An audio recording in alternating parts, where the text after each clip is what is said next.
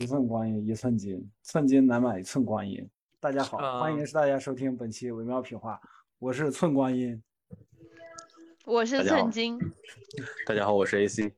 我是苗晨。这样就我们这一期节目的阵容非常明显的分成了，就是就是就是微妙平话阵营和寸金寸光阴阵阵容。是的，是的，没错。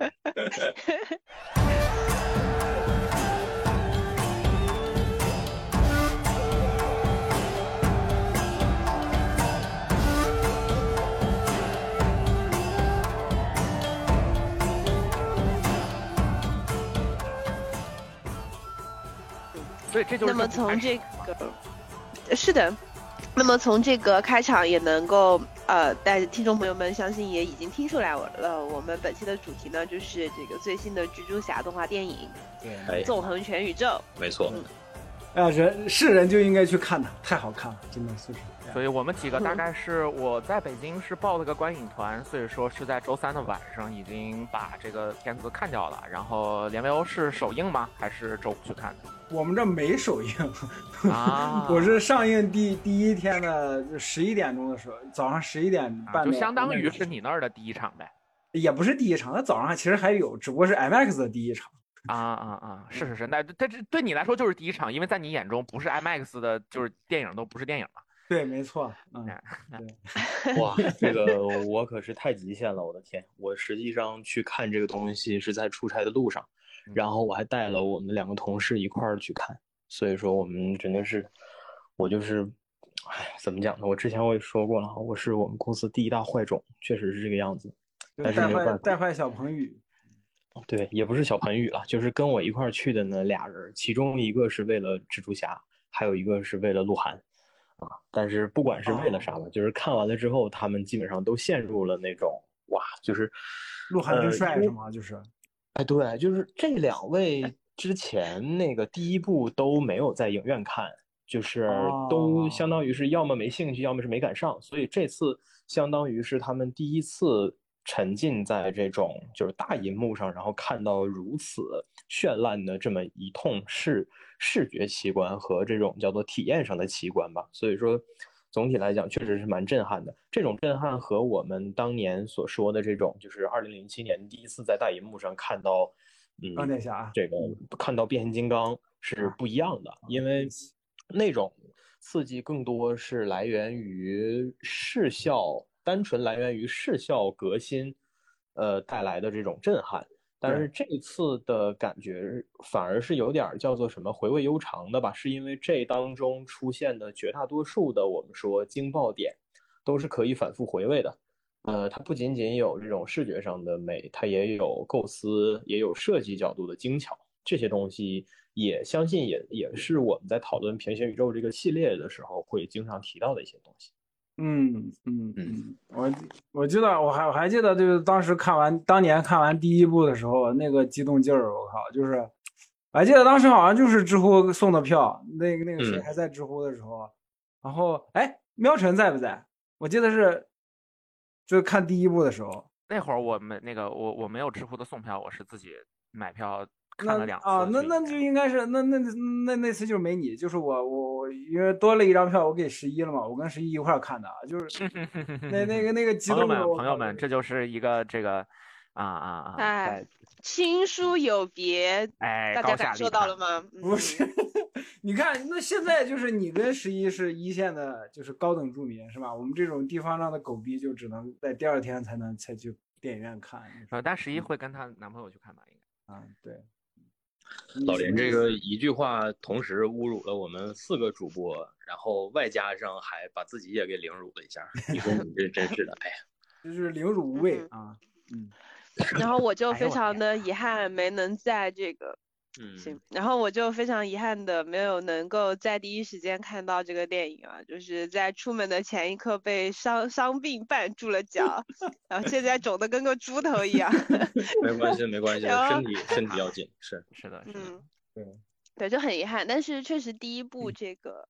呃蜘蛛侠平行宇宙这个动画电影，就是我觉得是毋庸置疑的好吧，就是所有看过的，不管是看不看漫威系列或者看不看蜘蛛侠系列的，只要。或者是看不看动画电影的，朋友们去看了那一部之后，都会受到非常大的震震撼，或者说震慑吧。嗯，是，我觉得至少从第一部的观影体验来讲，他把嗯我们传统上的这个小蜘蛛这种画很密的这个画很密的感受，在视觉和听觉以及这个。嗯，剧情享受上都感受到了，就是给的点非常的密，所以说我其实对于这个续作，就是第二部《纵横宇宙》，其实有非常大的期待的。嗯，这也是，嗯，这也是即便没看，嗯，也还是坐在这里要听大家掰扯的原因。我我就发，我先发表个暴论啊，就是蜘蜘蛛侠平行宇宙跟纵横宇宙就给。给给迪士迪士尼这些狗逼看一看动画是什么样子的啊！就是不是你们那些什么 Let It Go 什么玩意儿那破玩意儿就能比的啊！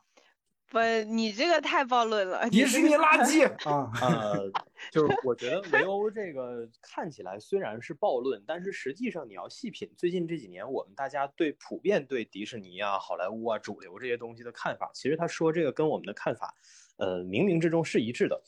我现在来说一个彻底的暴论哈，我这个虽然范畴要比老连那个小，但是我这个可能更暴。我觉得蜘蛛侠平行宇宙加上纵横宇宙这两部作品的成功意味着什么呢？意味着彼得帕克不再是蜘蛛侠这个 title 在任何我们讨论范围内唯一的标签了。嗯，他真的制造了一种平行宇宙级别的现象。没错。就是我我我这一点我就不妨先扔在这儿吧哈，就是说呃，我们都先不说呃平行宇宙如何如何哈，就是漫威他们家做了很多接班角色。什么叫接班角色？比如说同样作为蜘蛛侠来行动的人，有彼得帕克，有迈尔斯莫拉莱斯，有这个米格尔奥哈拉，然后有这个本莱利啊，有很多，就是他们可能。样貌不完全的一样，但是他们都用着蜘蛛侠这个代号。包括我们这些年在漫威漫画当中看到很多，比如说恶灵骑士不仅仅是强尼布雷泽，他还可以是罗比雷耶斯。比如说浩克早就不是班纳一个人独有的了，对吧？他可以是阿玛迪斯赵啊，他也可以是这个贝蒂罗斯，他可以是其他的人。包括说鹰眼，鹰眼可以是这个克林特巴顿，他同时也可以是凯特毕小普。就是我们说 title。不独享这件事儿，漫威已经做了很多年。借由这个方向呢，他们也已经试图推出了，也已经很成功的推出了很多角色了。但是这些角色无一例外无法代表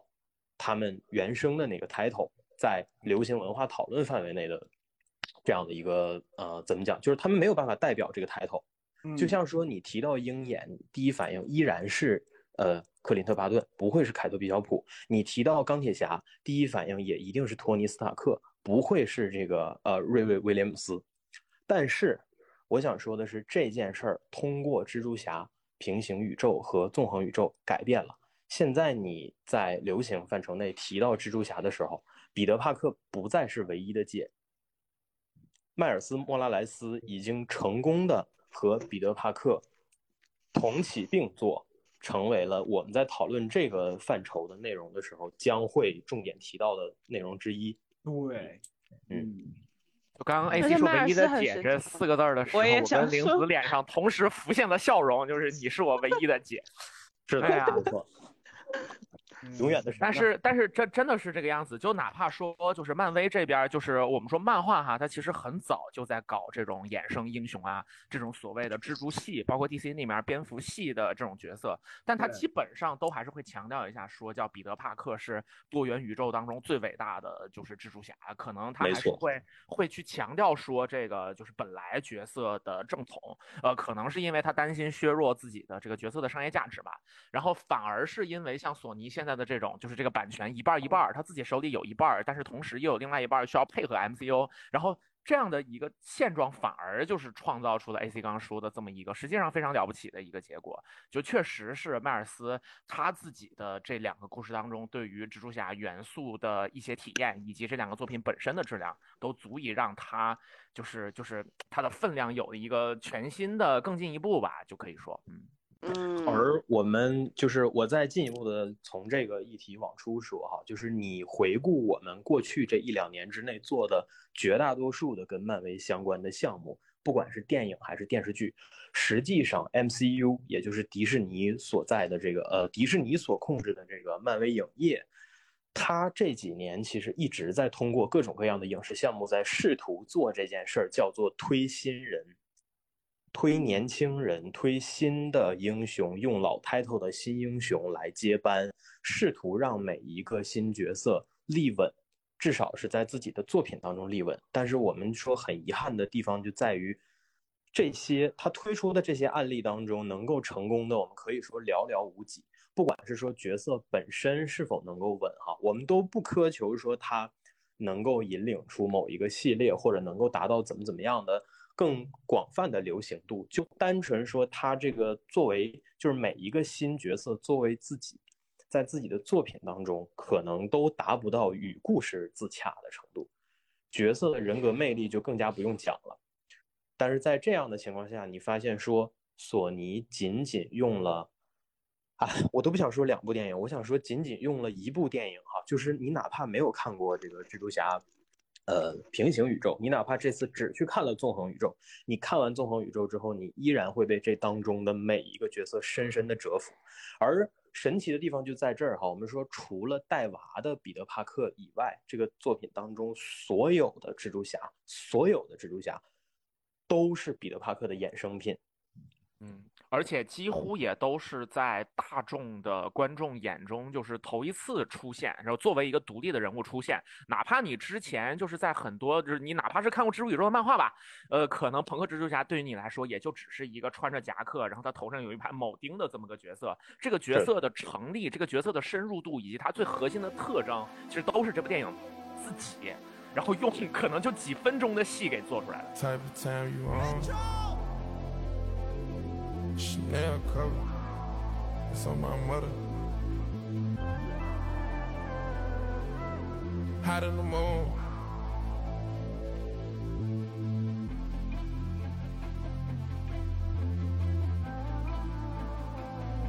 Type time we on. All the way live, all the way live, all the way live, all the way live, 哎，你说到铆钉了是吧？那胡比布朗 MVP 好吧，就是。那个，我我我就是不妨再说一个比较乐子的事儿哈，就是啥呢？就是在这个电影啊刚刚上映或者即将上映的宣传的这个阶段哈，也不乏有极个别的低情商人士啊，在互联网上蹦跶说什么呢？说怎么又政治正确呀？啊，但是我去政治正确，我去尼哥蜘蛛侠，对，没错，我去资本。哎，是的，赤裸的资本。哎，那确实嘛，你看这个迈尔斯啊，是这个代表小黑，然后这个格温啊，对吧？他是打拳，是吧？然后我们说米格尔奥哈拉，他就代表万恶的资本嘛，你可以这么去理解。朋克蜘蛛侠文化挪用，啊，没错，你可以按照这种非常，呃，就是标签化，然后非常低素养的这样的，就是呃，充分暴露自己精神世界匮乏的方式去，呃，恣意的去评价这个东西，但是。我想说的是什么呢？就是看完了这部电影之后，百分之九十九的人都闭嘴了。事实上，我们现在回顾过往，你，呃，我不妨这么说，就是迈尔斯·莫拉莱斯这个角色的诞生，事实上确实是因为政治正确。对，就是他诞生是因为奥巴马当选了总统。对，那几年那个。的确，美国那边会是有这个风潮，但是没错，不是现在这个意义上的。嗯，但是我想说的是，对，就是呃，更进一步的来讲呢，就是说。当年呃，给给那个观听众朋友们就是普及一下背景，就是尽管这个终极宇宙幺六幺零宇宙其实出现于新世纪初，然后终极宇宙整体的那个美术风格或者说美学取向吧是偏现实向，呃，他试图把那个就是漫画世界从六幺六世界这么一个在二战之后就一直在累积的宇宙，然后拉近到一个更贴近当下的漫画观众更熟悉的背景，然后在幺六幺零当中可能比方说蜘蛛侠会跟跟同伴讨论说，布拉德皮特会不会主演他改，就是以他为原型的电影啊之类的这种。但迈尔斯莫纳莱斯这个人物，呃，是在二零一一年头一次登场的。然后那个时候正好就是像 AC 刚说的，奥巴马的第一个任期之内嘛，那是一个呃，就是 Yes We Can 的时代，那是一个刚刚经历完金融风暴，然后美国人在试图重新站起来，在寻找自己全新的方向的时代。那也是我们所有人都还在读高中和大学的时代，并且就是那还是一个废柴联盟正在播的时代啊，这一点我们后面还会再提的。并且他们就是莫拉莱斯刚一登场，他们就搞死了 PP 啊，就是在终极宇宙里面。没错，呃，背景这部分内容，我觉得我们简单概括其实就足够了。我想说的是什么呢？是事实上，你看这个迈尔斯这个角色，他的诞生其实按照我们现在的比较狭隘的方式来讲，他就没有那么讨人喜欢，对吧？他的诞生是具有一定的迎合性和投机性的。换成 Hobby，他也不会喜欢这样的事情。但是我想说的是啥呢？当年二零一八年的时候，我们看完了蜘蛛侠平行宇宙之后。就没有多少人在骂这部片子，也没有多少人在骂这个所谓的政治正确。他们使用了迈尔斯这件事情是为什么？是因为作品足够的优秀。是这个东西，你能特别明显的感觉到所有的那种奔着流量去的区，他们就是最就是尽管说他们很多时候并不擅长呃艺术上的比较，然后他们也并不尊重艺术，但是他们是非常会趋利避害的。他们就是很清醒的知道说，你骂一个大家真正都喜欢的作品，只会更早的暴露出自己的嘴脸和自己的自自己的出发点本身是歪的，所以说他就不会到那个地方去骂。就这个事儿，其实就是大家就是就是很多人都会骂这些东西，但是他们的这种选择性，我觉得就很能说服问，就就很能说明问题。我觉得可以举个例子，比方说现在在 B 站，就是看所有的英国呃关于任何英国跟美国的政治，都会有人在上面刷昂萨匪帮啊什么什么之类的东西，可是。刷这些东西的人不会去新国王的加冕仪式的那个地方去刷，我倒不是说说新国王怎么怎么样，而是说就是那种仪式的美感。给人震慑人心的程度，对吧？虎骨色兮鸾回车，先知人兮列如麻。这个东西本身有美学上的震慑感，所以说你进去之后，你会发现弹幕更多的就是在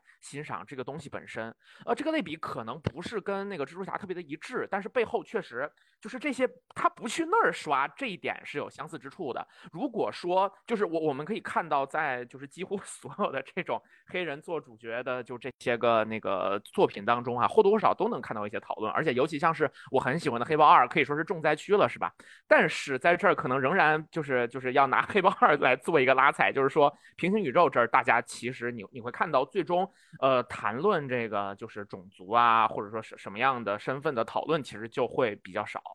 呃，我觉得这一块儿就当然也有说，就是中国的多数观众也没有办法的完整去做这个关于一个美国的流行文化作品当中对于族裔表达的就整体判断的，他做不好这个判断，但他就不会去做，他就不会去碰这个东西。我觉得这其实就是对于这个作品的成功的一个非常直观的指标。是的。呃，如果我们从强交互性的角度上来说哈，那么呃，这部作品之所以不会激起那么多讨论呢，还有一个很。直观的原因是什么呢？就是它保留了彼得·帕克故事当中的那种生活感。呃，迈尔斯·莫拉莱斯在不参与冒险、不参与战斗的过程当中，他绝大多数的生活戏、那些日常戏做的都是非常深入人心的。嗯，这部分内容其实当年在第一部当中。他和他老爸还有他叔叔，他们这仨人的那个感情，我觉得就已经，哎，对，这仨人的羁绊其实已经足够的棒了。这个东西你甚至可以类比到苏瑞之于特查拉和 Q Monger，对吧？我们说，其实这种三角对照的结构在相似作品当中还是经常的出现的。呃，而这次呢，我觉得，因为他们可能更多的把妈妈的戏份比重也展开的写了一些，然后包括说这一部当中，其实他进一步的拓展开来，写了这一家三口是怎么相处的。呃，我们说其实前半段哈，这个影片前半个小时左右吧，就是说一直到这个给他老爸庆祝升职的那个呃宴会。呃，在那场戏之前的这些戏当中，就是最有意思的地方，甚至也不单纯是说迈尔斯至于这些事儿如何如何，而很多地方我们能看到的是他们一家三口之间，尤其是爸爸和妈妈的一些互动。我觉得这些戏，你甚至说的大一点，他在第一部当中都是缺失的。而且它同时提供了一个很新鲜的视角是什么呢？就是彼得·帕克是不曾拥有过父母双全的生活的，所以说你在绝大多数的时刻看到的彼得，你知道说他是孤零零的，然后他被他的呃叔叔婶婶抚养长大，他因为自己的自负失去了呃叔叔，然后他可能在某些作品当中还失去了婶婶哈，这个具体是在说哪一部垃圾游戏我就不拉踩了。然后，反正除了垃圾游戏之外，还有垃圾电影呢。哎，没错，就是除了这些东西以外，我们几乎看不到一个蜘蛛侠，就是一个拥有健全的、完整的家庭结构的蜘蛛侠的影视作品。我们就更加的没有办法去想象或者去理解，说一个拥有父母的家里，呃，我们这个不单单是说主体的问题，我觉得甚至主体在变化，就是我们以往会思考的。呃，最多你就是说，如果他有爸妈，那他要怎么做蜘蛛侠这件事儿？但是这部作品最难得的地方是在于，他把视角转换过去了。他告诉你的是他爸妈怎么接受他身上发生的这一切。但是好玩的地方又在于，他爸妈到这部电影结束，甚至都还不知道他是蜘蛛侠。他爸妈冥冥之中只能感觉到这孩子现在身上正在发生一些不对劲儿的事儿。这些东西是我们在漫长的季节当中提过的。王想和美素。明显能够感知到孩子身上正在发生一些不对劲的事儿，而他们通过怎么样的方式去处理、去消解，不仅仅是说，呃，对孩子怎么怎么样，而是说自己要怎么接受这件事儿。这部分内容是我们在以往任何几乎是任何超英电影当中都看不到的。以往的作品要么受限于整个故事的调性，或者说剧情推进的幅度过大，导致说你根本没有机会看这些东西。比较典型的就是《无敌小子》。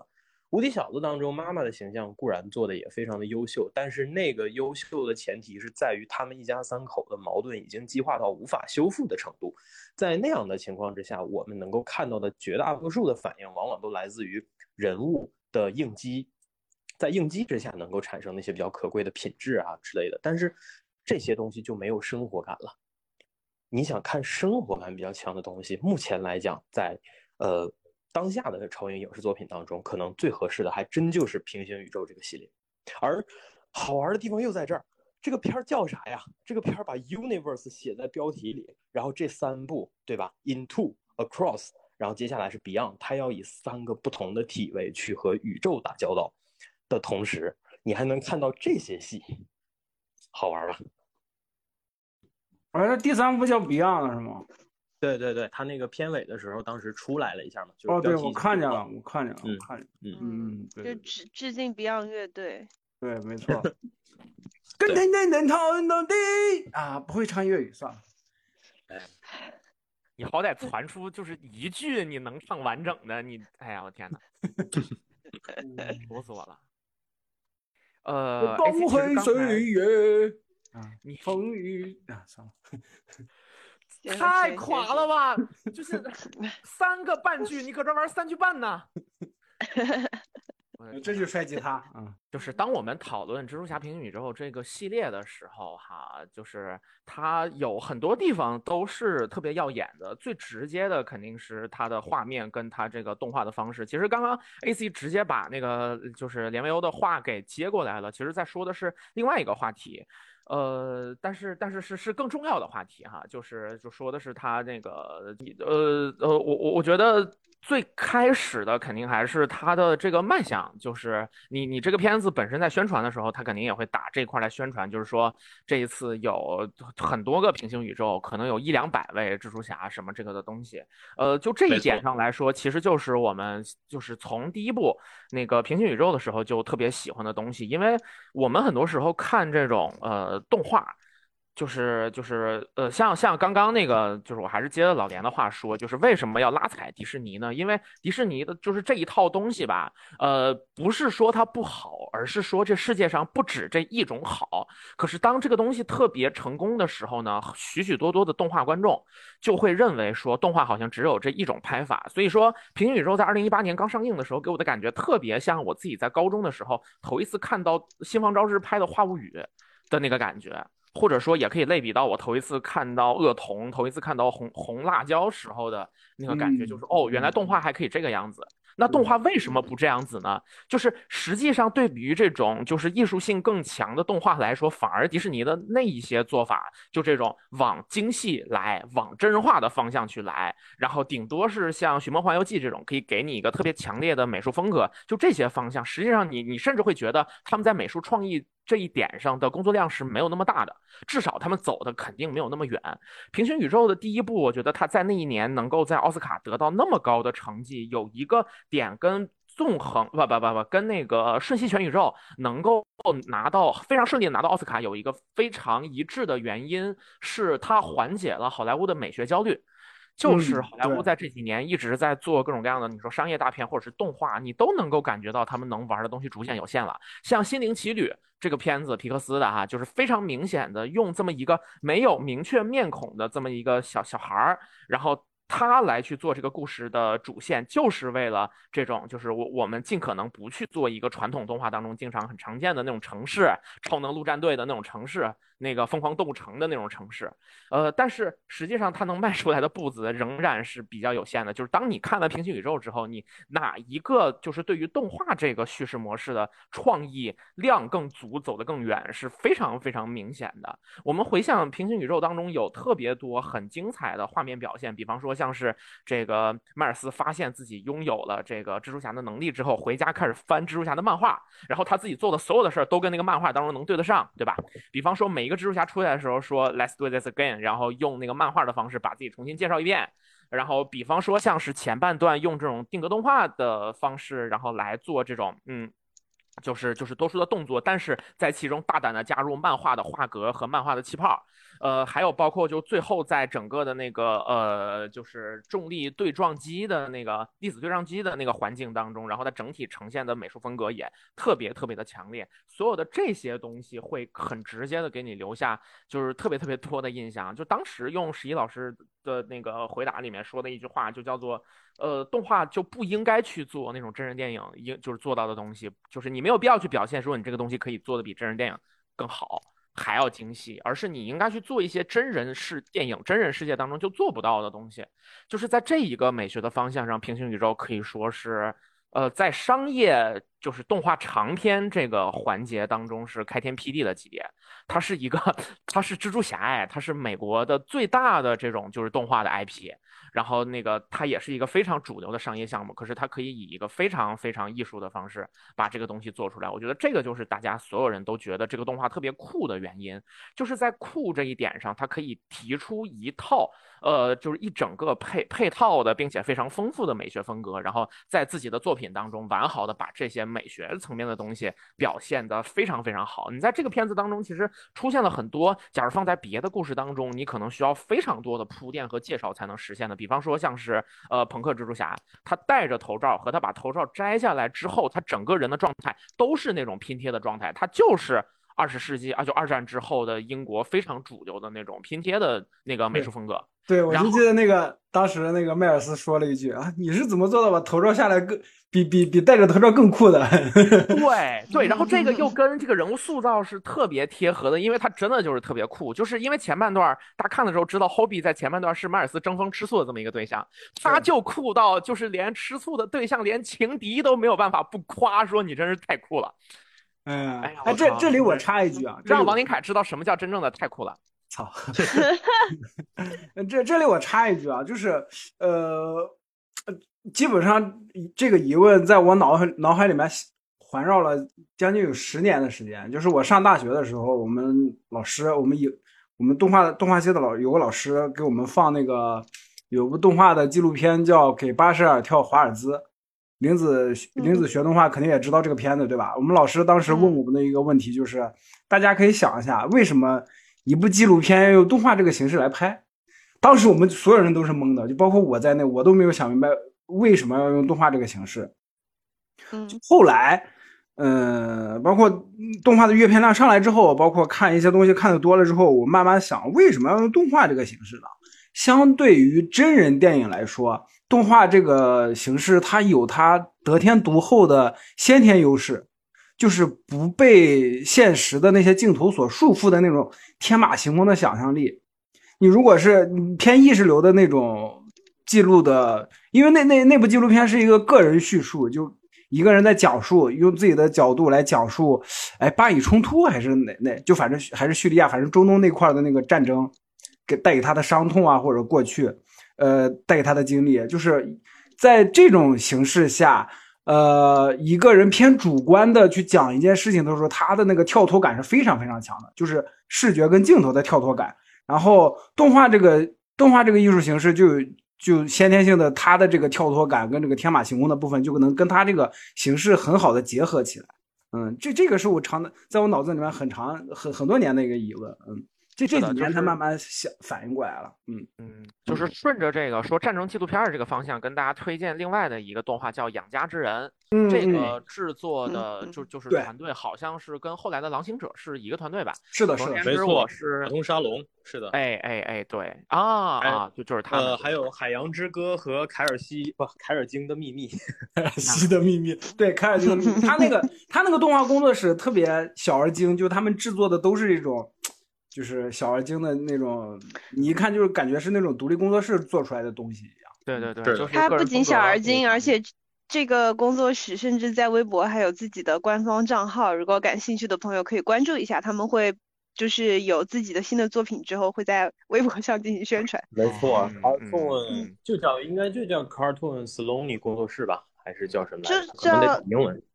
对对对，卡通沙龙打这个英文就可以了。然后就是《养家之之人》这个片子当中呢，除去关于这个就是就是战乱和那个就是压迫始终都非常重的这个中东环境之外，它其实还有这么一个讲述故事和这个故事本身的这么一个互文性的相互嵌套的关系。然后在这一点上就特别能感受出来，像老连刚刚在说那个纪录片的时候，呃，所描述的一些东西吧，它对于一些特定感受的描述。呃，特定感受的描述更精准，然后同时他在两个故事，就是就是就是讲故事的人和故事当中的故事，就这两个相互嵌套的过程当中，动画可以非常轻易的通过一些特定的画面，然后表现出真人电影可能很费劲的，然后才能够达成的一些联想。就是从这些方方方向上，其实动画都是有自己得天独厚的优势的。就是很遗憾的是，当我们特别熟悉那个就是好莱坞的，就是我们说梦工厂呀，然后那个迪士尼啊这一套的时候，你会发现。他们的作品当中，动画其实并不能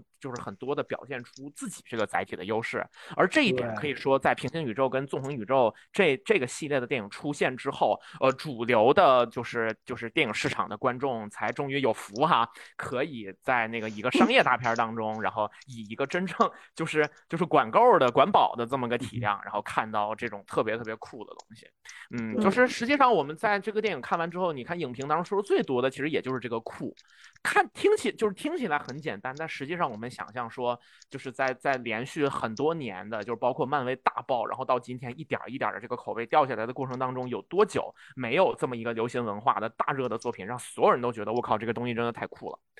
就是你你你你你可以在高高潮的时候酷一下，或者怎么样的，你比如说什么飞车戏啊什么的啊，你觉得很酷。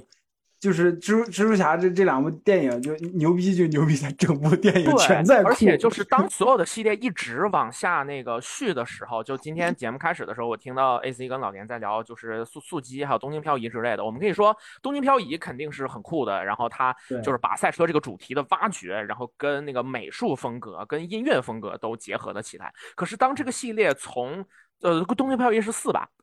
三啊，三三就是从三出到十的时候，你就是你你姑且不想，就是外界的商业元素，什么掌舵人换了，这个系列就是因为范迪塞尔才续下来的。就是这个系列从三到十的时候，真的是很难再保持自己之前的就那个状态。你会看到每一部速激当中，然后他现在在做的事儿是什么呢？跟德云社在参加所有的比赛的决赛的时候一样，他马人儿。就是给你把之前的这个这个队伍全给你弄回来，然后反派再多给你上一个，然后我直接反派里头给你搞个复仇者联盟是吧？给你把惊奇队长、海王、和平使者，然后那个全全都给你放一块儿，就是往里堆料，然后呢不断的去让它变得更刺激。就是很多包括很成功的这种电影项目系列，就比方说我们都很喜欢碟中谍啊，但是在创作思路上也很难免就是这个方向，就是每一部阿汤哥在做更危险的特技动作。你只能通过堆量的方式来维持这个系列仍然对大众有一个直接的感官刺激，而且这个刺激也有上限。就成龙在感慨说，这个动作电影就是现在就功夫片儿现在都不好做，就是因为那个刺激观众很容易就达到那个阈值的上限了。可是。那我觉得就是在这一点上来说，其实我们之前在聊游戏的时候也经常提到这一点，就是很多的，比方说《刺客信条》系列嘛，每一年的年货，它就是不断的往里堆支线剧情，不断的往里堆那个新的场景、新的人物、新的任务，这些东西本质上也都是在堆料，我们就会觉得它可能创意的就是成分就没有那么足，而平行宇宙跟纵横宇宙其实才是给我们所有人的最好的答案，就是艺术创作。你真正的去做艺术创作，而不是说把更就是就是这种单纯的料什么什么的加进去。就是我们说纵横宇宙相比于平行宇宙的进步，绝不只是说从六个蜘蛛侠进化到了一百多个蜘蛛侠，而是它在各种各样的地方都做得足够好，呃，我们才能够说它仍然保持了第一部的酷，并且这一部的这个感觉是更强的。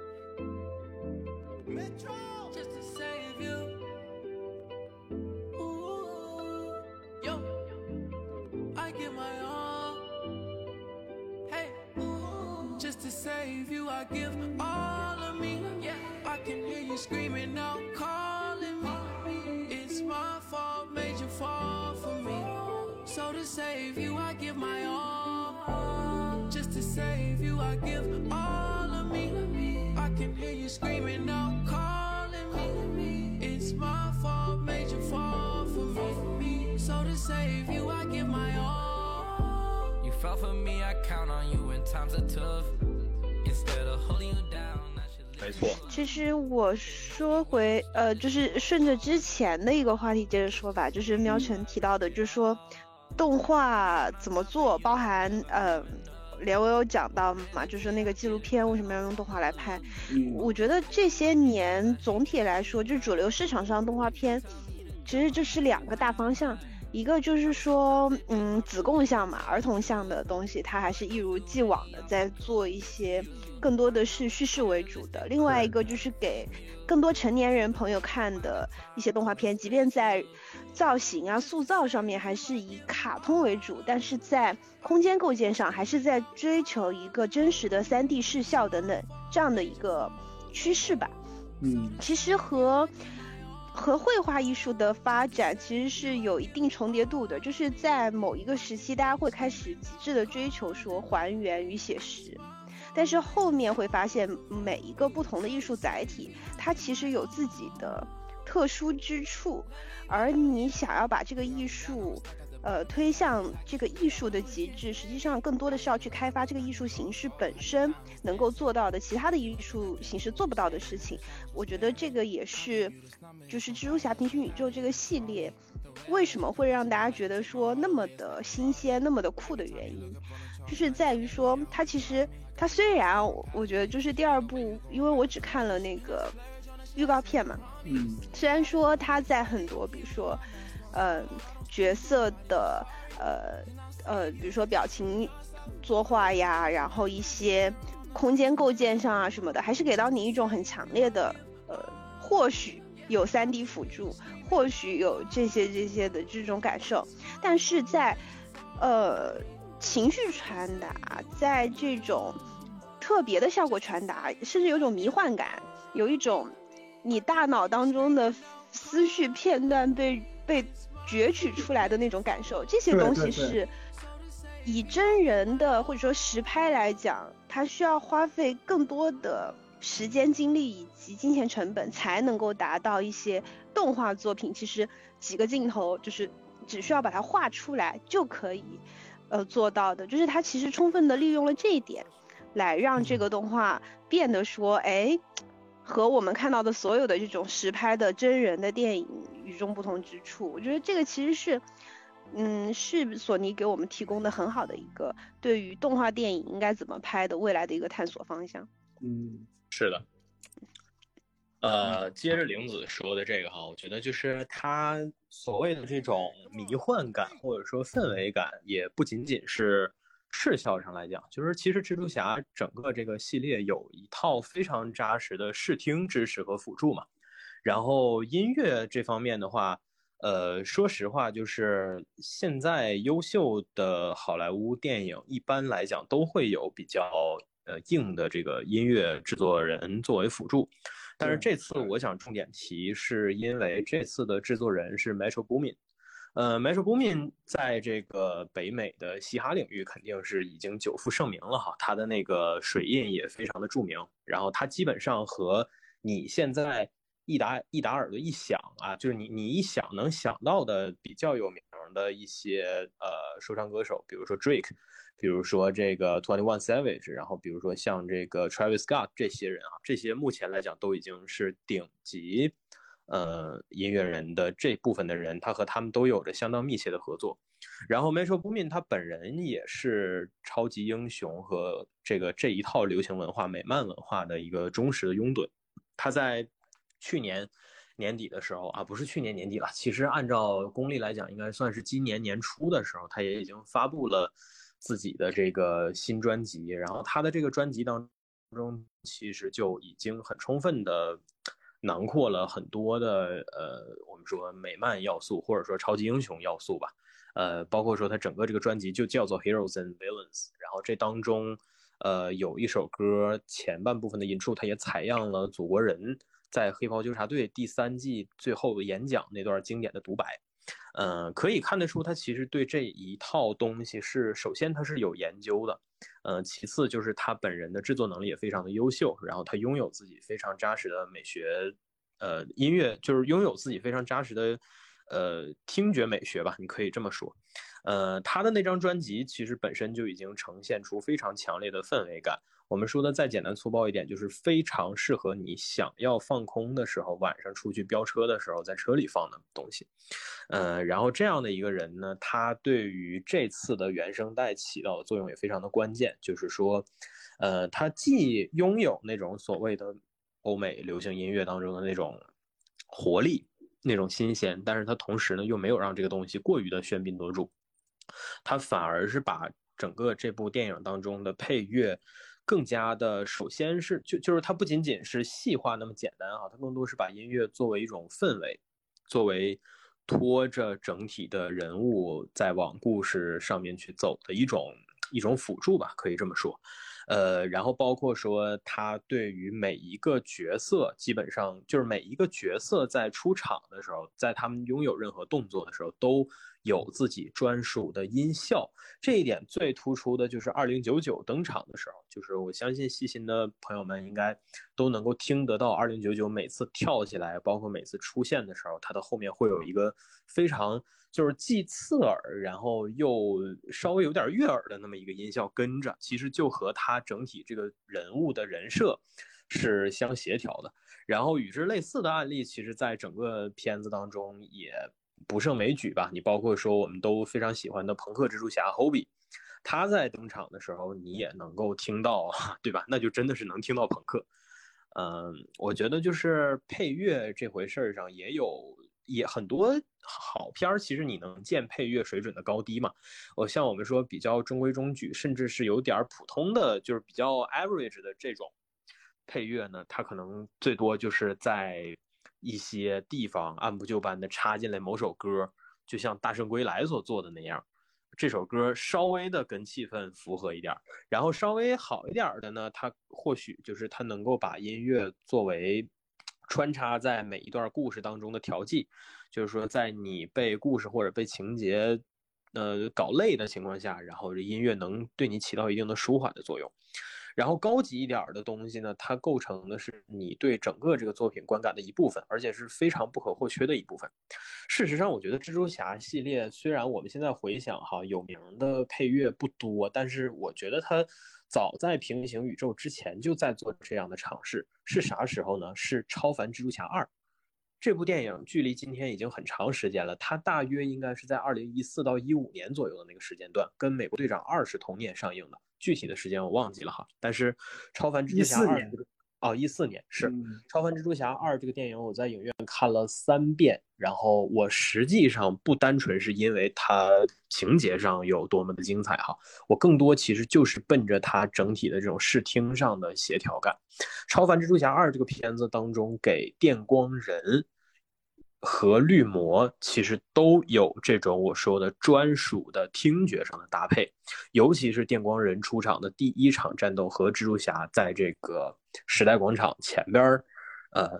进行的这场战斗哈，就是说我们从那一段当中其实能感受到说，呃配乐，因为配乐这个片儿的配乐是那个汉斯季默嘛，那就不用说了对吧？大师级别的。但是我想说的是，他其实，在拿着蜘蛛侠这种一听起来就比较轻盈的东西，其实他已经在用这样的 IP 做这样的尝试了。整个那个片子当中，很多出戏都有点音乐剧的感觉。然后真正让我折服进去的是啥呢？是整个这个电影结束以后，那首歌响起的时候，就是 Alicia Keys，然后和飞董和汉斯季默。然后还有 Kendrick Lamar，当时的 Kendrick Lamar 还没有后来那么厉害哈，就是他当时还没有达到一个所谓叫宗师级那样的角色，但是也已经很大牌了。然后这四个老家伙聚在一起拍了一个 MV，然后在这个 MV 当中，就是本本身《It's On Again》那首歌就是一个感染力非常强的歌。呃，我想说的是啥呢？就是这首歌以及我前面说的那些细节，构成了我最终对这个片子整体的印象，以至于说。这个片儿，多数人其实给他的评价都不高，但是我反而挺喜欢。呃，所以对于中呃，对于这个他这系列叫啥《超凡蜘蛛侠》（Amazing Spider-Man），对于这个系列没有第三部后续，我还觉得蛮可惜的。包括他在三重同框的时候，我也没有多么的兴奋，因为我觉得他。因为这个索尼和漫威之间发生的一些垃圾事情，然后影响了这个系列本来可能拥有的更强的美学上的潜力吧，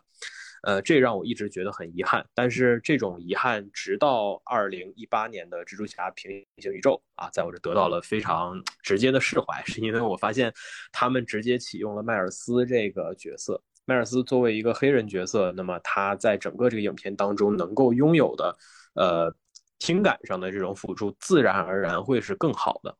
而这一点在这次纵横宇宙当中，可以说是得到了一个更加登峰造极的程度吧。我觉得 Metro Boomin 今后或许会，就是 我希望他承包下一步的 配乐工作。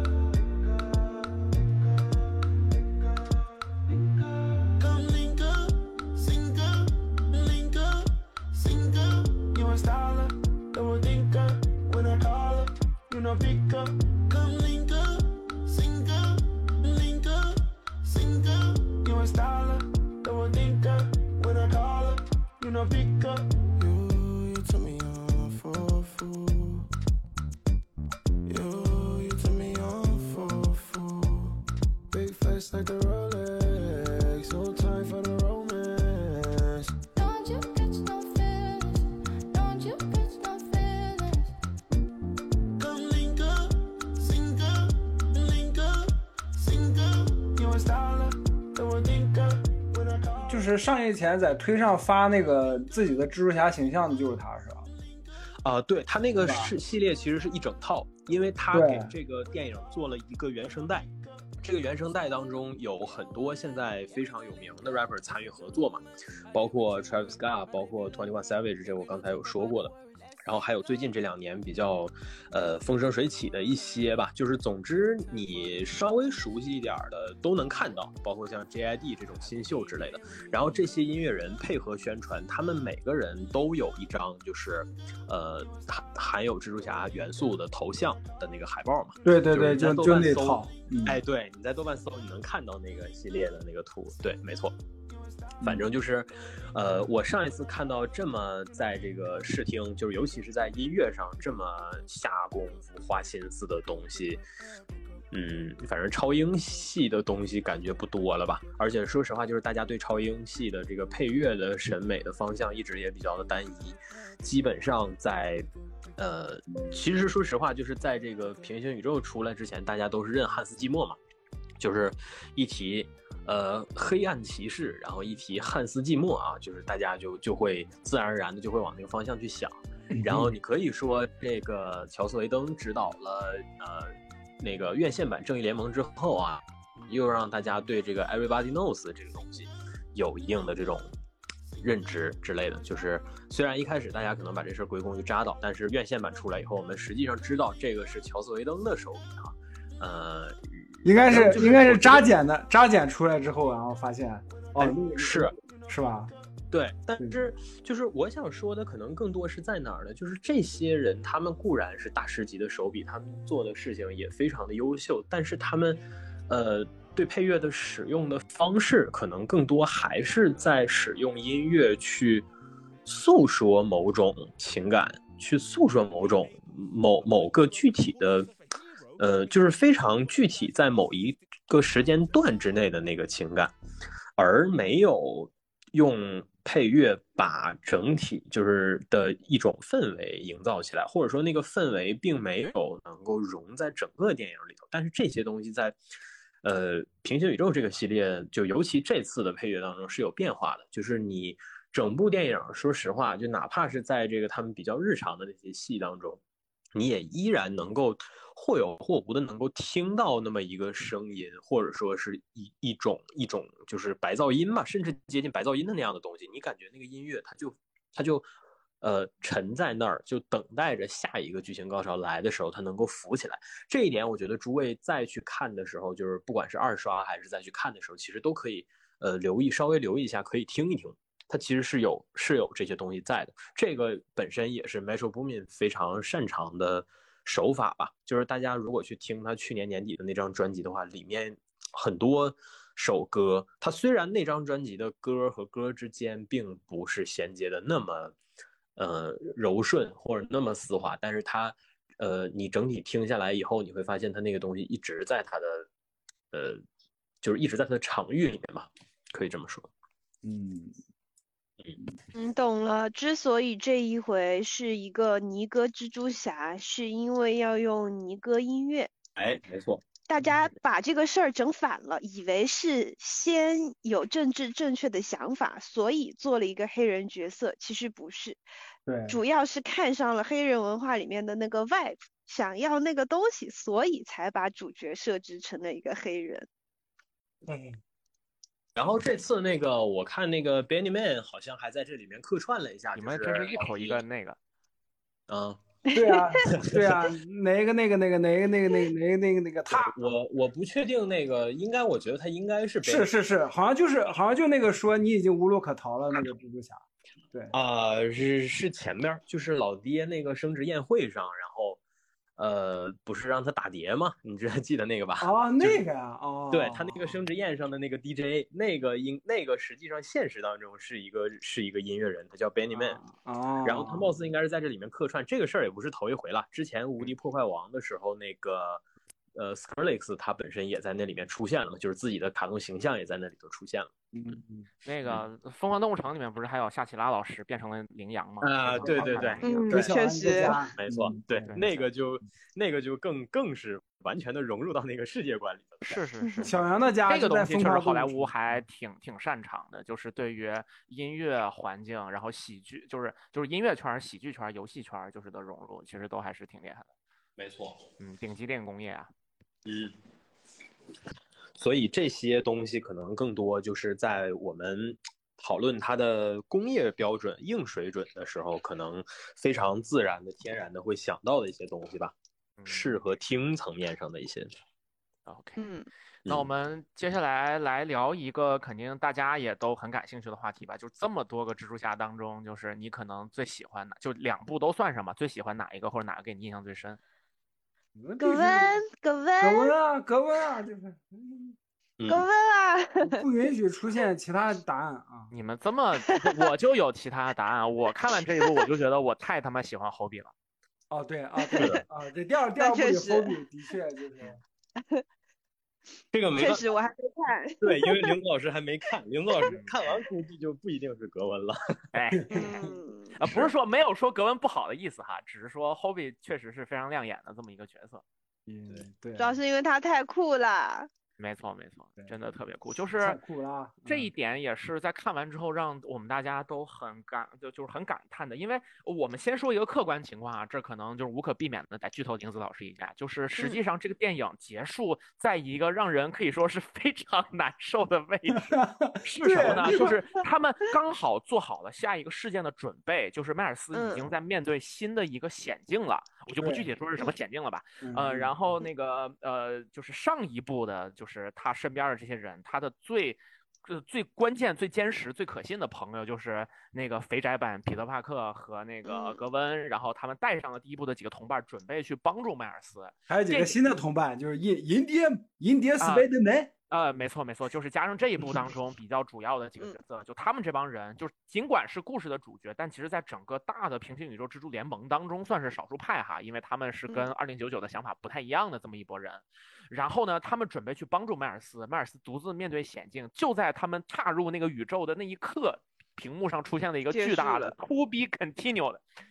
哎，那一刻 Oh 就是 几乎所有的影院当中，就是我们提前场的、零点场的，然后现在的就是这种，就是周六、周天正在放的场的，所有人都发出一声哀嚎，就是 “No，不要啊！” 所有人看到那个结结尾都在哀嚎。所以说，就是我们现在在互联网上能够看到的关于这个电影的呃，就是评价当中，呃，就是当然好评占了百分之九十九吧，然后还是有一部分的不是好评。这一部分的不是好好评呢，就是其实也不会像我们之前设想的可能会攻击迈尔斯的族裔啊之类的，因为他们知道这么说只会显得自己很可笑。但是会有一部分人，就是甚至于是一些就是电影的自媒体，或者说是就是更多的是一个影迷的身份，而不是这种漫画迷的身份吧。他们会觉得说这个片子的剧本本身是不完整和俗套的，就是这一点，我觉嗯得我我们还是就是值得去去大概讨论一下。我觉得可以先从这个人物的塑造这一点开始，你就能看得出来说这个片子塑造人物真的特别厉害。就这一部的新出现的几个比较关键的角色，比方说印度蜘蛛侠，还有朋克蜘蛛侠，然后还有二零九九，呃，就是还有杰西卡德鲁，嗯，啊，对，我我觉得蜘蛛女侠是，而且她她说，就是这个 Jessica Drew 跟漫画里面的我我对不是一个人就也不是一个人。对，就你不说肤色的变化，就是他整个人的思考方式啊，他跟其他人相处的状态啊，就都都不是特别一样。但是他的角色呢，相对来讲，就在这一部当中戏份没有特别吃吃重，他更多扮演着一个格温融入整个平行呃那个就是就是蜘蛛平行宇宙的纽带，以及就是二零九九的这么一个身边的帮忙的人。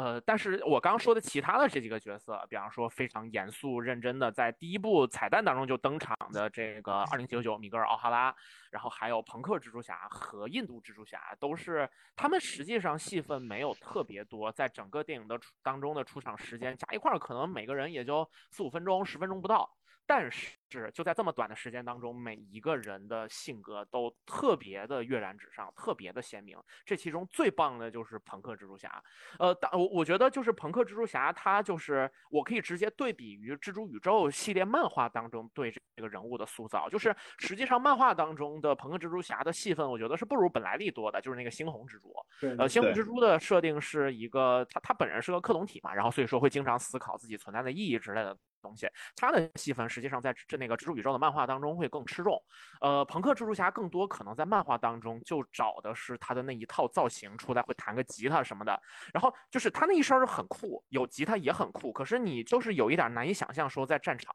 那个怎么上怎么样用这个电吉他和这种朋克的表演，然后跟整个蜘蛛侠的战斗系统结合到一起。但是在这个电影当中，可以说是完全基于这个朋克蜘蛛侠的外形和他所依托的朋克文化，做了一个全新的完整的角色出来。也就是说哈，我在这想表达的是，电影当中纵横宇宙当中的朋克蜘蛛侠是比漫画当中的朋克蜘蛛侠还要更酷、更朋克的。他对于朋克文化的理解就完全直接来自于从性手枪乐队，然后到整个的那个就是就是在在英国的那个朋克运动，然后加上整个英伦入侵的过程当中对美国的朋克文化的影响，这一个过程当中所提取出来的那么一个思，就是就是就是呃那个哎。就是怎么讲，idealism 一个就是思维或者说意识形态的主轴啊，去做了这么一个对所有的权威都本能警惕的反抗的蜘蛛侠。前半段你在看到他的时候，你只觉得他很酷、很张扬，然后在那个跟跟格温关系也不错，让迈尔斯觉得自己很有威胁感。可是当后面迈尔斯毫不犹豫的成为了那个体制的对抗者的时候，在那一刻，朋克蜘蛛侠就是他最可靠的队友和后盾。然后不仅仅是在这种意识形态上、精神上对迈尔斯提供这种支持和帮助，然后还有一些小的细节上，比方说他会他会 说这里面所有的东西，就是他是真正的资本主义的反抗者。然后他们在进入到那个巨大的博物馆里面，他们看着那个废墟说这是什么呀？他说这是资本主义的残骸。操！哎呀，这这个他一说是段话术，感觉感觉是个互联网见证人，你知道吗？哎，但是他，我就是想说，他比这种互联网什么见证人、左人高到不知道哪里去了。人家是真正跟自己的行为就是融为一体的，对对对，绝对因为他因为他他做的。事情，他做的事情就是在反抗。对，而且这个这个就是关于他的情节，就是在整部电影最后的属于朋克蜘蛛的故事线的一个小高潮，跟他本人就是他本人没有出场，是怎么体现的呢？是在格温和迈尔斯的朋友们都想要去反抗这个二零九九的想法的时候，最关键的一手帮助是。这个朋克蜘蛛侠打出来的，就是当格温被踢出了整个蜘蛛联盟，然后他自己没有办法重新加入到战局的时候，他爸爸给他递了一个东西，说这是霍比留下的，霍比给他留下了一个重新加入到平行宇宙当中的装置，然后在上面给他留一个条子叫以防万一。你在这儿就能知道这个朋克蜘蛛侠是从心底里往外的。就是怀有着这种独立的和警惕一切叙事的这种这种心态，就他拿出那个设备的那一刻，我就觉得我靠，Hobby Man Man，就是 MVP，啊没错，我在看完我看完之后出来就说说就是，哎呀，我在看那个 Hobby 的时候就想到的就是 AC 老师，对，没错，完完全全就是啊他会做的价值判断和他会有的就是警惕的状态。就就是几百个人冲向了那个迈尔斯，然后 Hobi 就来了一句 "I'm quiet"，然后就哎走了。对对对，就是这样的，就是一当你们所有人都在做这种事儿，尤其是听某个人的话去做这种事儿的时候，我是肯定不会上的。对对嗯就是就是，但反而如果说我觉得这个人是我想帮助的、想保护的，那对面几千万人，就是就是就是所有人对我冲过来，那我是随千万人吾往矣的，就那么个状态。是的，是的，就这听起来也太朋克了。对，特别朋克。我告诉你，就是相比于我们本来在蜘蛛宇宙的漫画当中看到的，可能更多就只是这么一个 human figure，就是就是一个外形的形象。但是在这一部当中，可以说这个人物是从里往外的做出来了，就这个人，他就是这么一个状况。你可以想象到这个人物来到其他的宇宙当中，面对各种各样的事情，他会是一个什么样的态度？这就是一个人物成立的标志。而就是这样级别的写作，我们是能够在这个电影当中看到的。对，嗯，嗯，太好了这是我特别想干的这么一个盛赞 Hobby 的环节。，Hobby MVP，嗯没错，没错，这个这个人物塑造远超漫威宇宙。漫威那确实就垃圾，好吧，就是。这个有点儿对，就是我们现在拿它去跟 MCU 去比，感觉都有点儿掉有点欺负小孩儿了。对，确实有点欺负小孩了，就是呃，就是话说回来哈，我觉得其实从 Hobby 这个角色，他虽然在片子当中的篇幅比较少啊，但是，呃，我觉得他很关键的地方在哪儿呢？就是你看我们聊他的时候，其实还能衍生出来的一个呃俩事儿吧哈，就是第一个是这个角色之所以能做得这么好，他还有一个原因是啥呢？就是，呃，这个事儿甚至是一个更加以小见大的事儿，就是说他不需要考虑这个角色在其他系列或者在其他作品当中在登场的时候是什么样的人设，这件事儿他不需要考虑。这个就是一个优于 MCU 的先决的条件，也是他为啥能比 MCU 绝大多数角色要优秀的一个很关键的地方吧。就是说，你没有了这样的束缚之后，事实上你可以做出很多猴笔对吧？你只要是有合适的起点，有合适的篇幅，你可以做出很多这样的角色。嗯，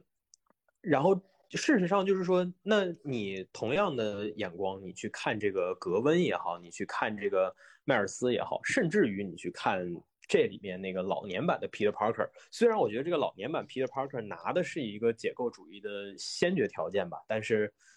他在第二部当中，嗯，就是他的这些表现，然后以及他目前为止拿到的这个人设和生活状态，就给我的感觉是，他也叫做在拿着一个已经是叫做解构主义的先决条件，但是他在这个系列当中也被做出了一些东西吧，就是至少是做出了，呃，能够进一步的完完全全立得住的东西，只是说他的这个姿态可能没有那么的酷。嗯，事实上，我觉得这也是索尼对于 Peter Parker 这个人的一种态度吧。我觉得，呃，就是经历了这么多年、这么多作品下来的一种一种总体上的一种态度。呃，然后除此之外的话呢，就是其实，呃，我我我我们现在你回头看哈，就是我觉得他这些角色这么优秀，还有一个原因就是。嗯，你你这么想啊，就是他既没有完全的盲从漫画，然后他又没有去参考以往电影是怎么样做事儿的，嗯，他没有服从于他选定的这些题材，他反而就是忠于，我甚至没有办法说他到底在忠于什么。你说他是忠于故事，还是忠于 人设，还是忠于什么？好像都。就是都不太好确定，但是最终拿出的东西就给你一种，就像侯比这个人一样，你感觉他没有忠于任何东西，但是他，他就是他自己，就是哎，对他足够的有魅力，而且他在一个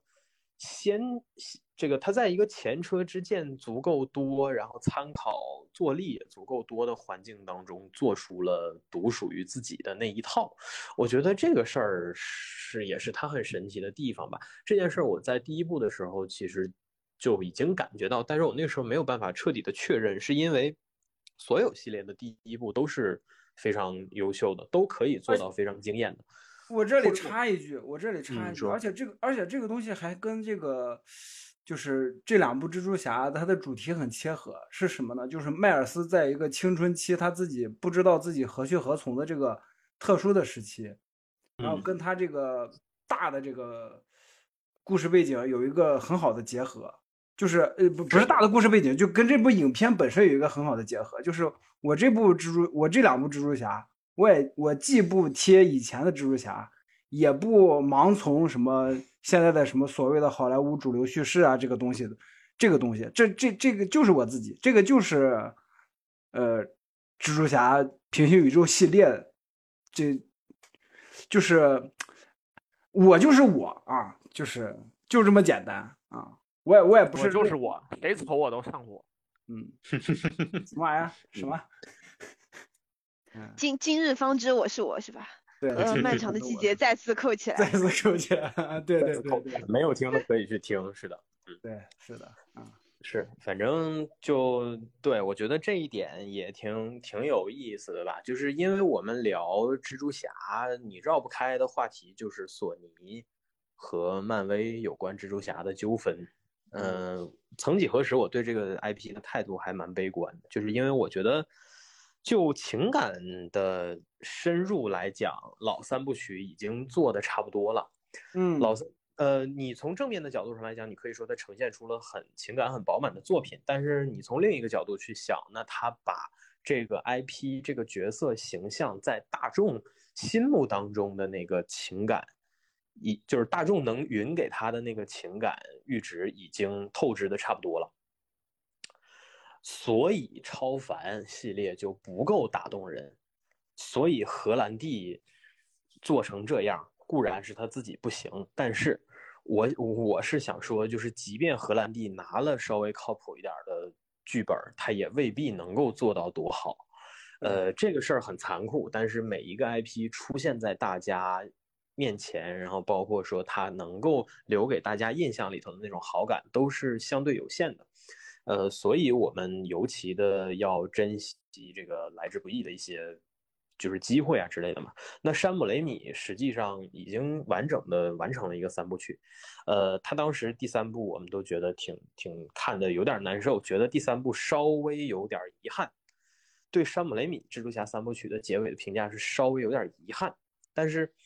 呃，超凡系列呢就比较命途多舛，超凡系列甚至没能得到完整的三部曲。这个当中有一些决策因素，我们就不说了。呃，荷兰弟系列完整的做完三部曲了，但是那个第三部，说实话，你觉得它能算个完整的三部曲吗？对吧？荷兰弟就就别别别拿出来了，真的。对呀、就是这是它它它是叫做拥有三部曲的这个篇幅，但是没能完成任务，甚至叫做折损了这个角色最初出现在，呃，就是整个这个系列当中的印象。然后你现在回头考虑说，它事实上拥有着远超于。其他那两代真人蜘蛛侠的出现的篇幅，对吧？他最早登场是在内战，他在内战当中特意拿出那么大的一一一一段儿，就是相对来讲已经非常大的一段儿，然后空大就嗯对，没错这这个就写行为就叫他空大，嗯，是的，是的，就是在整个这个 一一一溜十三招的空大下来，然后你会发现说，那你从在别的系列里拿走了一些篇幅，那么你总是要还的，所以说你在这个呃蜘蛛侠第三部三重同框当中啊，你的戏份就是巴拉克基，虽然故事还是围绕你，但是大家来看呢，显然也不都是来看你。呃，你需要奇异博士这样的人物把整个的这个呃情节给支撑起来，然后你需要托比和加菲这样的大家有情怀的角色，然后来呃让你的一些比较容易引人失落的部分合理化吧，我就说的委婉一点，就是你需要这些东西来加持，然后你还需要那么多的老反派。你还需要老反派以不止于客串的这样的力度，在作品当中，几乎是叫做喧宾夺主式的发挥，来抢走你的戏，才能够把整个这个项目做得更好。整个这个系列到最后呈现出的就是资源各种层面的资源的严重失衡，于是乎形成了这么一个视觉奇观。我们那么多期漫威的电视剧啊什么的，我们从来就没有想过做一个这个蜘蛛侠三重同框这个片儿的观后感，或者说是怎么怎么样哈。嗯，今天在这儿，我觉得聊平行宇宙的时候，我们也就不妨以拉踩的形式吧，就把它拉出来稍微的说一下。那同样的情况下，你看平行宇宙整个两个多小时，那同样是两个多小时，然后同样是那么多的角色，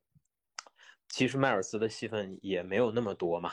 虽然整个故事也是 focus 于他，但是前面给了格温虫那么多的戏。事实上，这一部我觉得也不能算是单男主了吧，他应该严格意义上可以算是双主角，就是格温对对虫和没错格很多的，嗯，哎，对，甚至于说格温虫的戏份，如果你去看时间的话，你去严格的去查数、查时间，你会发现格温虫可能戏没有那么多。但是，嗯，如果说你以更加这个就是 focus 在情节，以你以他做的是否充分的角度去衡量的话，我觉得格温虫的戏部分戏甚至写的比迈尔斯还要干净利落。是嗯因为格温虫和迈尔斯在面临相近似困扰的情况下，他在这部电影当中已经完成了和解，他已经完成了个人困境的解决。也，他真正的个人困境，我说的肯定不是情节上的那些嘛，对吧？我说的是他和嗯他父亲的关系。亲对，这部分的内容，事实上在这部电影当中已经结束了。呃，而你考虑说他用了这么短的一一段篇幅，然后就已经让这个角色在这一部当中完成了这些事情，而且朋友们，格温虫的这一套情节在上一部当中是只字未提的呀，是这一部完完全全新拿出来的情节呀，这是多啊，对对对，除了那个彼得帕克那一部分，嗯，是的，是的，就是那部分内容是完全的在上一部当中没有展开的，上一部是完完全全 focus 在迈尔斯的嘛，对吧？对对对，然后这一次最早格他温 Stacy 这个人物出现就是在《超凡蜘蛛侠》的第一部电影当中，然后那一部是的反派是蜥蜴博士嘛。那熟悉超凡的剧情的朋友们，然后看到开头就能知道说，哦，在格温就是变成蜘蛛侠的那个宇宙当中，其实就是把那个反派的事儿跟彼得捏到了一块儿，这也是非常常见的平行宇宙创作手法。是的，事实上，格温斯黛西这个角色一直以来在影视当中都挺遗憾的吧？遗憾在哪儿呢？遗憾在当年托比马奎尔的三部曲当中，他也出现了，但是他和 Mary Jane 他们俩出场的次序搞反了。他在第三部当中出现。没错，而且就是大家如果重新回去看《蜘蛛侠三》的话，会发现扮演格温·斯黛西的演员是布莱斯·霍华德，也就是哎啊、就是大导演朗·霍华德的女儿，然后《侏罗纪》那个世界新三部曲的女主角，同时她还是《曼达洛人》的导演，是的，就早年间也是啊跑龙套过来的，就是说，没错。然后这个角色在托比系列呢，就完完全全的被浪费掉了。呃，他作为一个跟托比之间稍微有点情愫，但是也仅仅只是被托比利用来气这个 Mary Jane 的这么一个存在，。就纯纯而且他的没错，而且他的故事线后面事实上也没有展开。然后我们说到了超凡系列呢，这个锐意创新哈，不想用 Mary Jane 了，那怎么办呢？我们做格温，但是我们要完完全全的忠于原作，我们直接把它做死掉。所以说，艾玛沃特森老师演的这个石头姐啊，这个不是这个那个艾玛斯通老师演的是句姐，这这这个艾玛沃斯，就艾玛斯通老师演的这个，对，就是石头姐演艾玛汤姆森老师格温斯黛西呢，是一个很忠于，几乎算是忠于原作，甚至比原作还稍稍有点人格魅力的这个角色。当然，他基本上在第二部也就已经直接就编剧大笔一挥，你就去死吧。嗯、就是很遗憾，就是说这个角色没有过什么太高光的东西吧。然后，呃，包括说格温蜘蛛侠这个形象，事实上它也是衍生的那一系列，它也是蜘蛛侠衍生出来的角色。然后这个角色登场的时间大约也是在一五一六年左右的这个时间节点，也就是我们说衍生系角色，就是接班型角色井喷的那个年代。他登场的。然后这么多年，说实话，就是他的个人故事还好，我觉得不能算以我的标准肯定不能算精彩，但是不难看。嗯，然后你会发现说这一次通过这一部电影当中这么有限的篇幅，事实上反而给这个角色做出了完整的情节。呃，虽然我觉得可能还是有点过于具体的吧，就是他这个人物目前来讲塑造他这个人物的手段还是具体的情节要大过一些笔法上的妙笔，这个会让我觉得稍显遗憾。但是那对于一个敢用男女双主角的作品来讲，已经相当到位了。嗯，曾经给过我这种错觉的片子是《黑吃黑》。我在看《黑是黑》电视剧的时候，我一度以为这个男主和女主可能他们俩在这戏当中的比重是完完全全一致的，但是后来我发现不是，这是个群像，而且女主在后期的戏几乎就是逐渐湮灭掉的那种感觉，就颇有一种哎呀，就是蛮遗憾的吧，因为前期这俩角色明明都很有血头，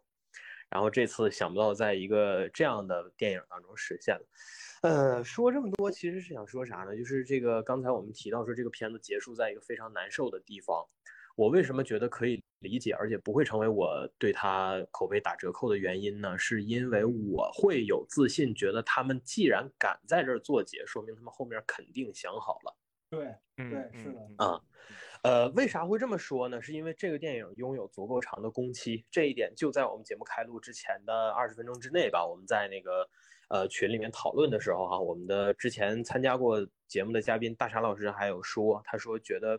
这个片子好强啊，说同样这个呃塞了这么多东西，对吧？我说我说其实就是因为工期长所以强嘛。我说工期足够长，然后他就说那工期长的片子多了去了，对吧？那那那没有几个能塞这么多东西嘛。然后我就说，我说我觉得其实它工期长，呃，不是说因为它这个能够塞更多东西而好，而是因为它拥有足够长的工期，它能够确保它塞进来的这些东西形成的那个设计是足够巧妙的。它的利用工期去确保的更多不是多，而是巧，是这个巧。呃，它其为啥会巧呢？巧就巧在你的这种错愕感。它停在那儿，你会有那么强烈的错愕感，因为你这有点儿真的啊就是你看是这样的，你为啥会错愕？是因为你没有反应过来，在这儿就已经差不多结束了。就是换换言之，绝大多数人看到那一幕，看到 to be continue 的时候，才反应过来说：“我靠，刚刚已经过了两个多小时了吗你啊，哎，这好像没有那么真真的是这样长感觉。嗯？”对，就是我我我我跟你们说，我我我我看那块儿啥感觉？我看那块儿的时候，哎，最终大战要来了，你知道为什么吗？因为一是因为他剧情推那款，二是因为因为我看的时候喝了两两瓶可乐，我已经非常想上厕所了。当我非常想上厕所的时候，就说明这部电影快完了。然后我就等着最后大战的时候，结果来了一个。连维欧的这个膀胱储量就是俩小时。对，是，所以说就是，呃，其实你你你你能看到说这个他为了让在这儿戛然而止，他为了把这个戛然而止最大限度的合理化，甚至是美化，他要确保前面所有的这些紧锣密鼓的东西，那些巧妙的、那些炫目的、那些反预期的，他要确保这一系列的东西一个都不能失误。一定要卡在关键的节点，而这件事儿他做到了。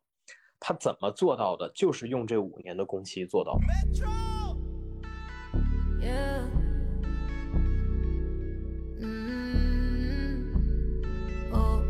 She's a long way from suburban towns. Came to the city for the love, got her hurting now. Oh my, she's a long way from suburban towns. Long way, really long way from suburbia. Small town love, fall down love. Not medicated, drink too much, think too much. Thoughts drowning me, I'm too high. Please don't cry, stop doubting me. You don't know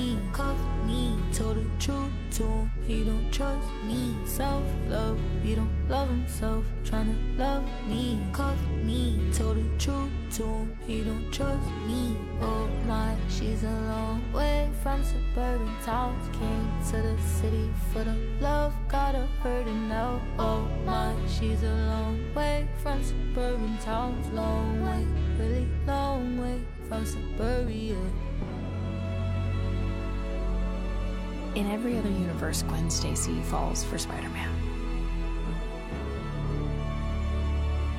And in every other universe, it doesn't end well. Well, it's the first time for everything, right?